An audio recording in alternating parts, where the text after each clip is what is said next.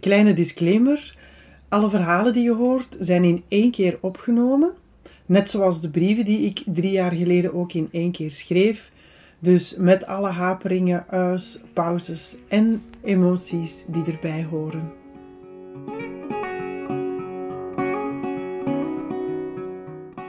Het is vandaag 16 december en het is de sterfdag van mijn mama. Ik dacht deze podcast te beginnen met te vertellen hoe de dag zelf verlopen is. Ik ben gaan kijken in mijn dagboek. Um, ik heb toch wel heel even moeten wachten voor ik de microfoon opzette om mijn verhaal te doen, omdat het teruglezen van wat ik in mijn dagboeken genoteerd heb, ja, dat grijpt mij echt wel naar mijn keel. Dat is ehm, instant dat ik dat gevoel opnieuw kan oproepen of dat dat mij opnieuw overspoelt. Die onwaarschijnlijk diepe,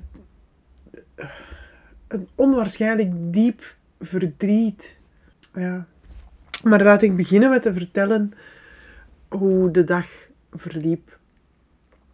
Op 16 december ben ik, zoals ik de afgelopen maanden altijd deed, om uh, zes uur ongeveer in mijn auto gestapt om naar Oelegem te rijden, naar het huis waar zij op sterven lag. Uh, we hadden afgelopen weken via huisarts en palliatief netwerk een bed geïnstalleerd in de woonkamer bij de open haard. Er stond ook een bed voor Rudy, zodat hij ook beneden kon blijven slapen voor als ze s'nachts iets nodig had. Mijn zus kwam elke morgen vanuit Gent. Die was er dan eerder tegen een uur of tien. En wij zorgden en verzorgden um, mijn mama de hele dag door. In december, zeker die week, was de zorg uh, beperkt gebleven tot um, zien dat ze het warm genoeg had. Proberen in te schatten of ze pijn had. Dat was iets dat meestal de thuisverpleging ook deed. Haar wassen wanneer het nodig was. Er waren nog maar zeer weinig levens- en lichaamsfuncties, maar ik ga jullie die details besparen. Ik denk dat ze dat ook niet fijn zou gevonden hebben als ik tot in detail de verzorging zou gesproken hebben, of besproken liever.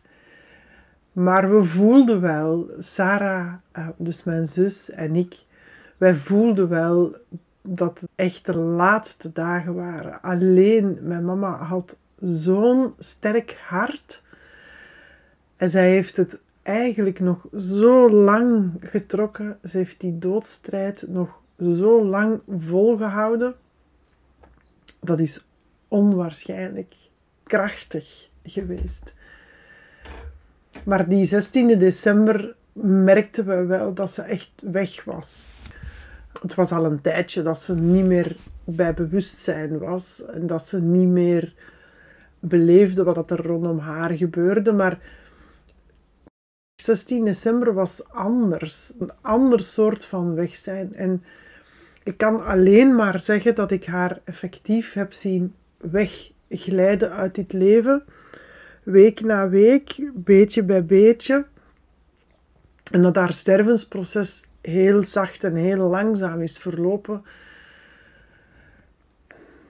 Ik weet dat we allebei bij haar bed hebben gestaan, ergens rond de middag, met een tasje thee, Sarah en ik.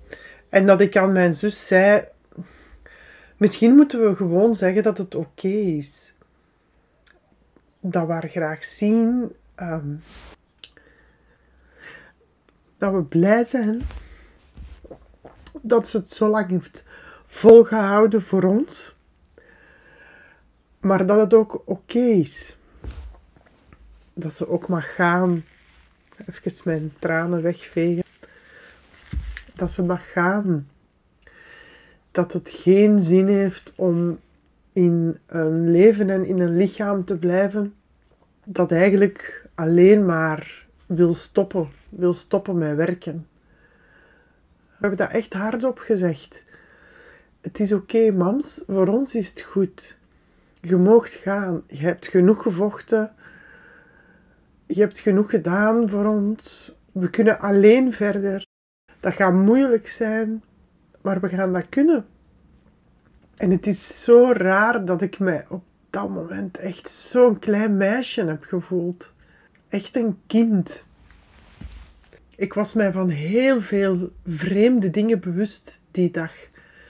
Als ik daar nu op terugkijk, kan ik echt alleen maar zeggen dat ik, ehm, dat ik eigenlijk heel goed wist en voelde dat ze zou sterven.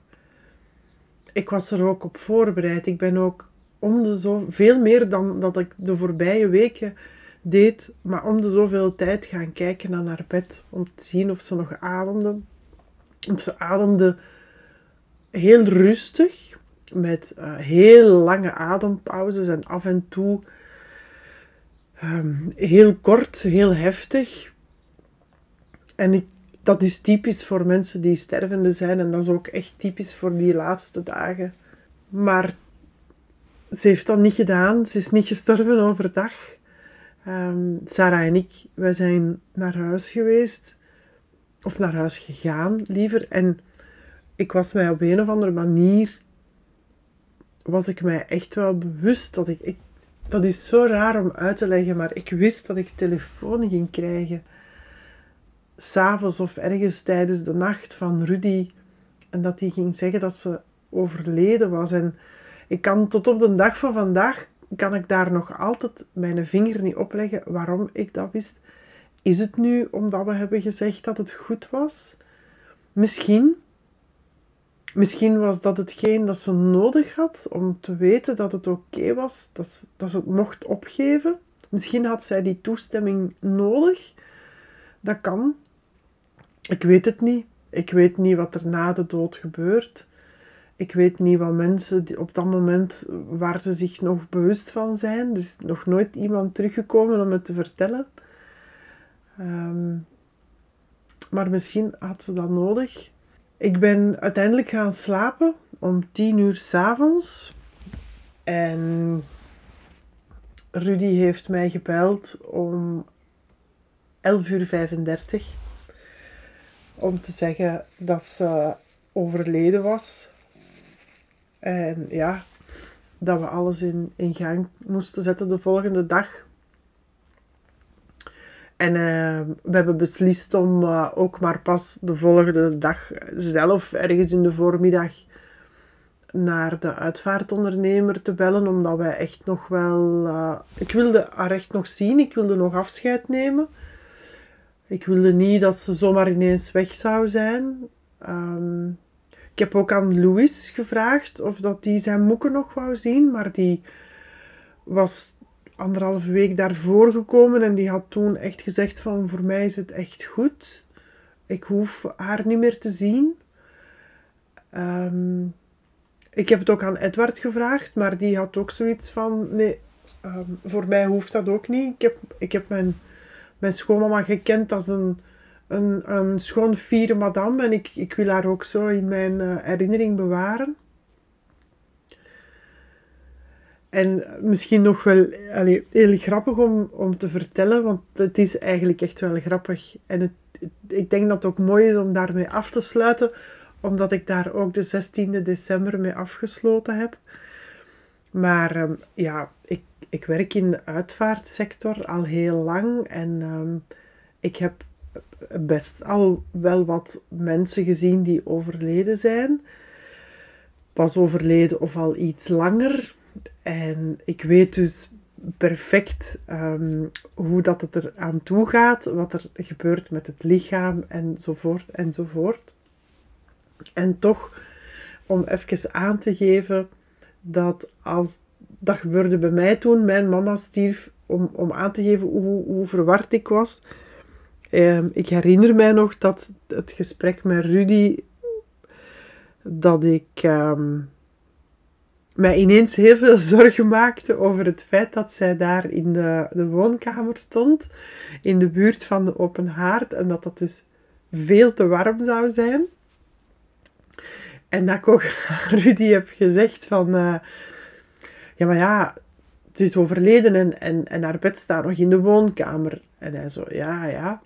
En ik heb toen voorgesteld om haar buiten te zetten. Nu, het was 16 december en het, het was eigenlijk weer zoals nu. Het was echt een vriesperiode. Dus het was echt ijskoud buiten. Niet dat dat iets uitmaakte, want dat zou ze toch niet gevoeld hebben. Maar ik was dus echt bezorgd over het feit dat, eh, dat zij in een warme woonkamer stond. En dat het ontbindingsproces dus eh, zou versneld worden. En dat het dus onaangenaam zou zijn om haar de volgende dag te zien.